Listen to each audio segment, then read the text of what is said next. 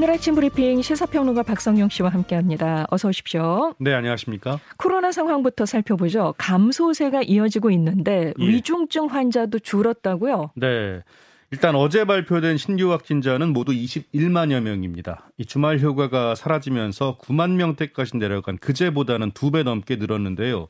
하지만 일주일 전보다는 5만 5천여 명이 적은 숫자입니다. 오늘 발표될 확진자 숫자는 어제보다 만여 명이 적은 20만 명 안팎이 될 것으로 보이는데요. 이 통상 수요일에 발표되는 확진자 숫자가 급증했던 점을 감안하면 감소세는 뚜렷해 보입니다. 네. 일단 후행 지표도 개선이 됐는데요. 입원 중인 위중증 환자는 1,005명으로 하루 사이에 94명이 줄었고요. 하루 사망자 수는 171명으로 27일 만에 100명대로 떨어졌습니다. 그래서 정부는 전국의 코로나 위험도를 5주 만에 한 단계 내렸고요. 또 이르면 다음 주부터 사회적 거리두기를 완전 해제하는 방안도 검토하고 있는데요. 네. 아울러서 6월이나 7월이 되면 야외 마스크 의무도 해제되는 등 어느 정도 일상으로 돌아갈 수 있을 것으로 전망을 하고 있습니다. 관련해서 최종 거리두기 조정안이 모레 발표될 것으로 전해졌습니다. 위중증 환자와 사망자 대부분이 60세 이상인데 그래서 정부가 4차 접종을 결정했고 오늘 발표한다고요? 네. 현재 국내 4차 접종은 이 3차 접종을 마친 면역 저하자 그리고 요양병원의 입원 입소자 등을 대상으로 시행 중인데요.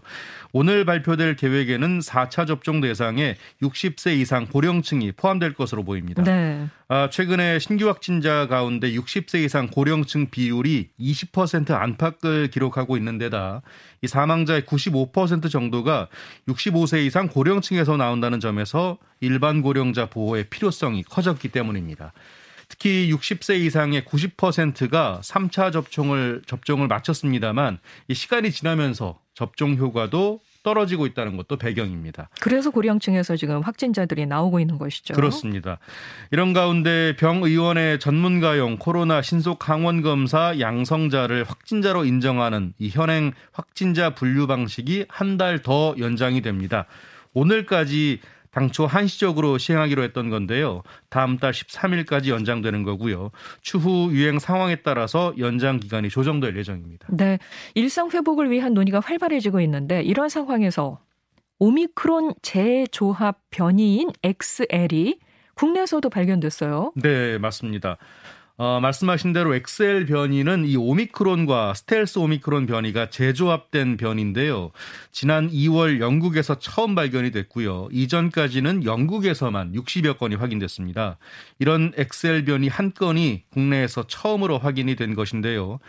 감염자는 3차 접종까지 완료했지만 인후통이 있어서 검사를 받았는데 그래서 지난달 23일에 확진이 됐고 현재는 격리 해제된 상태입니다. 음. 또 감염 추정 시기에 해외 여행을 다녀오진 않은 것으로 확인돼서요. 이 변이가 국내에서 발생했는지 해외 유입인지는 방역 당국이 조사를 하고 있습니다. 이 엑셀 변이는 감염력과 중증도가 기존 오미크론과 크게 다르지 않을 것으로 예상이 됩니다만 방역 당국은 상황을 예의주시하고 있습니다. 네. 이런 가운데 코로나에 걸렸다가 완치 판정을 받은 뒤에 다시 감염이 되는 재감염 사례가 기존에 파악이 된 것보다 훨씬 많은 것으로 조사가 됐습니다. 이 방역 당국이 전수 조사를 했는데요. 코로나에 두 번 이상 걸린 사람은 2만 6천여 명, 전체 확진자의 0.3% 정도였고요. 세 번 걸린 사람도 37명이나 됐습니다. 세 번이나 걸린 분도 있어요. 그렇습니다. 예. 이 전문가들은 백신 접종을 강조했고요. 이 코로나에 걸렸다 완치됐다 하더라도 방심하지 말고 마스크도 쓰도 방역 수칙도 지켜야 한다고 당부했습니다. 네. 이 코로나 확산세가 잦아들면서 다음 주부터는 학교 방역도 완화된다고 합니다. 네, 그렇습니다. 올해 정상 등교가 시작하면서 이 교육 당국이 학생들에게 일주일에 두 번씩 자가 검사를 하도록 권고를 했죠. 네. 안전을 위한 선제 조치였는데 하지만 다음 주부터는 이런 불편이 덜어지게 됐습니다. 이 학생 확진자도 줄면서 18일부터는 선제적 신속 항원 검사를 주 1회로 줄이기로 했기 때문인데요. 어, 또 접촉자 검사 대상도 대폭 줄어드는데요. 확진자가 나오면 같은 반의 모든 학생이 7일 내에 3번 받던 접촉자 검사가요. 이 다음 주부터는 증상이 있거나 기저질환이 있는 경우에만 하기로 했습니다. 이번 조치는 일단 이달 말까지 적용이 되는데요. 다음 달에는 이 방역 지침 변화 등에 따라 추가로 완화가 될 예정입니다. 네. 아, 하지만 확진 학생의 시험 응시 제한은 유지가 되는데요. 이 교육부는 방역 당국의 확진자 격리 기준이 바뀌지 않는 한 확진 학생의 응시 제한에는 변화가 없을 것이라고 밝혔습니다. 네. 자, 다음 소식 갑니다. 정유사들이 다음 달부터 유류세 인하분을 반영하기로 했습니다. 네. 어, 앞서 정부가 이 국내 휘발유 가격을 진정시키기 위해서 유류세 인하폭을 다음 달 1일부터 이 기존의 20%에서 30%로 확대하기로 했죠. 이에 따라 휘발유는 리터당 83원, 경유는 리터당 58원의 추가 인하 효과가 발생하는데요.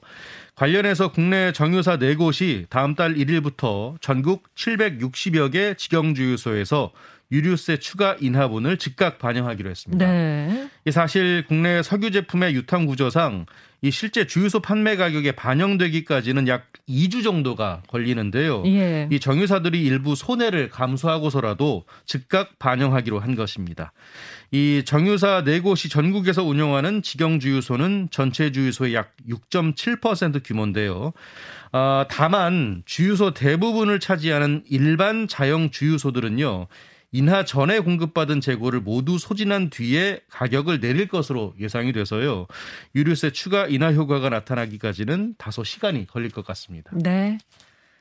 농촌의 고령화가 심화하면서 65세 이상 고령 인구의 비율이 역대 가장 높은 것으로 나타났다고요. 네. 통계청의 자료를 보면요. 지난해 12월 기준으로 전국의 농가는 103만 가구, 농가 인구는 221만여 명입니다. 이 고령에 따른 농업 포기와 전업 등으로 이 한 해 전보다 농가는 4천 가구가 농가 인구는 9만 9천여 명이 줄었는데요. 이 연령별로 보면요. 70세 이상과 60대는 증가했지만 50대 이하 모든 연령층에서는 줄었습니다. 네. 아, 이런 영향 때문이겠죠. 농가의 65세 이상 고령 인구 비율은 한 해 전보다 4.5%포인트 증가한 46.8%로 집계가 됐습니다. 46.8%. 정말 그렇습니다. 절반 절반 가까이 되는 수치죠. 예. 아, 이게 1986년 관련 통계를 집계한 이래 가장 높은 것이라고 하는데요. 이 농촌의 고령화 속도가 얼마나 빠른지 보여주는 것 같습니다. 네. 지난해 보험 사기 적발 금액이 역대 최대치를 기록했다고 하는데요. 20대가 가담한 경우가 눈에 띄게 늘어났다면서요. 네. 이 금융감독원에 따르면요. 지난해 보험 사기 적발 금액은 1년 전보다 5% 정도 늘어난 9,433억 원. 4억 원 이게 역대 최대치라고 합니다. 네, 네. 아, 그리고 보험 사기 적발 인원이 9만 7천여 명으로 한 해 전보다 조금 줄어들긴 했는데 하지만 1인당 적발 금액은 970만 원으로 6.3%가 증가했습니다. 눈에 띄는 건 말씀해 주신 대로 적발 연령대인데요. 50대가 2만 2천여 명으로 가장 많지만 비중은 낮아졌습니다. 하지만 20대는요. 만 3천여 명이 적발이 돼서 2년 전보다 33% 늘었고요. 비중은 19%로 높아졌습니다. 네. 그러니까 보험 사기로 적발된 5명 가운데 1명은 20대인 셈입니다. 특히 이들의 보험 사기는 대부분 자동차 보험 사기에 집중이 됐다고 합니다. 다들 힘든데. 예. 다들 힘든데 아니 누가 누굴 이렇게 또 사기를 칩니까? 참. 그렇습니다. 아유. 씁쓸하죠. 자, 예. 아, 생리용품을 지원받을 수 있는 저소득 가정 청소년 대상 연령이 확대된다고 합니다. 네, 관련 시행령 개정안이 국무회의에서 의결이 됐는데요. 이 저소득 가정 여성 청소년 생리용품 지원 연령이 이 기존의 만 11세에서 18세에서 만 9세에서 29세 사이로 확대가 됐고요. 이에 따라 지원 대상은 지난해 11만 4천 명에서 올해는 24만 4천 명으로 늘어납니다. 신청은 다음 달 1일부터 할 수 있는데요. 주민센터를 방문하거나 복지로 홈페이지에서 지원 신청을 한 뒤에 국민 행복카드를 발급받아서 구매할 수 있습니다. 지원금은 신청한 달부터 받을 수 있고요. 어, 월 12,000원, 연간 14만 4천원이 지원됩니다. 30인 이하 중소기업 근로자의 노후 생활을 보장하기 위한 제도가 도입된다고요? 네. 바로 중소기업 퇴직연금 기금제인데요. 사업주가 낸 부담금으로 만든 기금을 이 근로복지공단이 운영을 해서 노동자에게 퇴직급여를 주는 제도입니다. 이 제도는 중소기업의 퇴직연금 도입률을 높이기 위해서 도입이 된 건데요. 이 실제로 2020년을 기준으로 볼 때 300인 이상 기업은 90.8%, 30인 이상에서 299인 이하 기업은 77.9%가 퇴직연금을 도입했는데 하지만 30인 미만 기업은 24%에 그쳤습니다. 네. 이 관련해서 노동부는요 사업주의 부담을 줄이기 위해서 월 230만 원 미만의 저소득 노동자를 고용한 사업주에게 이 사용자 부담금 10%도 한시적으로 지원한다는 방식입니다. 이렇게 제도가 마련이 되는데 잘 몰라서 못 쓰는 경우들이 있거든요. 맞습니다. 예, 중소기업 근로자의 노후 생활을 보장하기 위한 중소기업 퇴직연금 기금제가 있다는 거 알아보시면 좋겠습니다. 네, 그렇습니다. 중국에서 한국산 제품을 겨냥한 근거 없는 불매 운동 바람이 불고 있어요? 네, 최근에 벌어진 불매 운동의 대상은 불닭 볶음면인데요. 이 중국 관영 매체에서 최근에 이 수출용 제품의 유통 기한이 내수용 제품보다 배로 길다고 문제를 제기하면서 시작이 됐고요. 중국 소비자들이 유통 기한을 이중 표기해서 한국에서 남은 제품을 팔고 있다면서 반발하고 있습니다. 중국 당국까지 사실관계 조사에 나섰다고 하는데요. 물론 사실이 아닌 거죠. 그렇습니다. 이에 대해서 삼양식품이 공식 입장문까지 냈습니다. 중국으로 보내는 제품만 유통기한을 늘린 게 아니라 수출 제품은 모두 12개월이라고 설명을 했는데요. 수출할 때 걸리는 기간이나 통관 절차 등을 고려할 때 수출 제품은 이 산화 방지 처리를 해서 유통 기한을 늘린다는 겁니다. 어, 중국에서 이런 황당한 불매 운동은 이번이 처음이 아닌데요. 상황이 이렇자 한국 식품 기업들 매우 곤혹스러운 분위기입니다.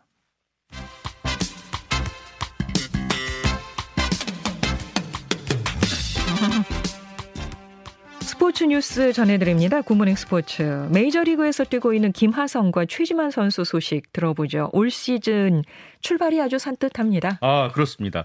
아, 일단 샌디에이고 파드리스의 김하성 선수요. 두 경기 연속 안타의 결승 득점으로 팀의 4연승에 기여했습니다. 샌프란시스코 자이언츠와의 원정 경기에서 9번 타자 유격수로 선발 출전했는데요. 4타수 1안타 1득점을 기록을 했습니다. 아, 그리고 템파베이 레이스의 최지만 선수는요. 두 경기 연속 멀티히트를 터뜨렸습니다. 음. 오클랜드 애슬레틱스와의 홈 경기에서 4번 타자 1루수로 출전을 했는데요. 4타수 2안타 1타점을 올렸습니다. 네. 이두 선수 모두 주어진 기회에서 제 몫을 하고 있다는 생각이 드는데요. 우리 코리안 빅리거들의 활약에 팬들의 기대감도 높아지고 있습니다. 멀리서 우리 국민이 모두 함께 응원하고 있다는 거 이 선수들이 잘 알고 있겠지만 그런 것 같습니다. 또 힘을 얻고 음. 열심히 뛰어줬으면 좋겠습니다. 네. 아시아 축구 연맹 챔피언스 리그 동아시아 조별 리그가 모레 개막한다고요? 네, 이란과 사우디아라비아, 카타르 등이 포함된 서아시아와 한국, 일본, 중국 등이 소속된 동아시아로 나누어서 40강 조별 리그를 치르는데요. 4강 토너먼트까지는 서아시아와 동아시아를 분리해서 진행하고요. 이어 결승을 통해 아시아 챔피언을 가립니다. 앞서 서아시아는 지난 8일에 조별리그를 시작했고요. 동아시아가 15일에 막을 올리는 겁니다. 네. 아, K리그 디펜딩 챔피언이죠. 전북 현대를 비롯해서 울산 현대, 대구 FC가 나서고요. 또 K리그 2의 전남 드래곤즈가 지난해 대한축구협회컵 우승 자격으로 도전장을 냈습니다. 네. 이 K리그는 지난 2020년에 울산 현대가 이란의 페르세폴리스를 제치고 우승을 차지했는데요. 2년 만에 왕좌 탈환을 노리고 있습니다. 네, 지금까지 시사평론가 박성용 씨 고맙습니다. 고맙습니다.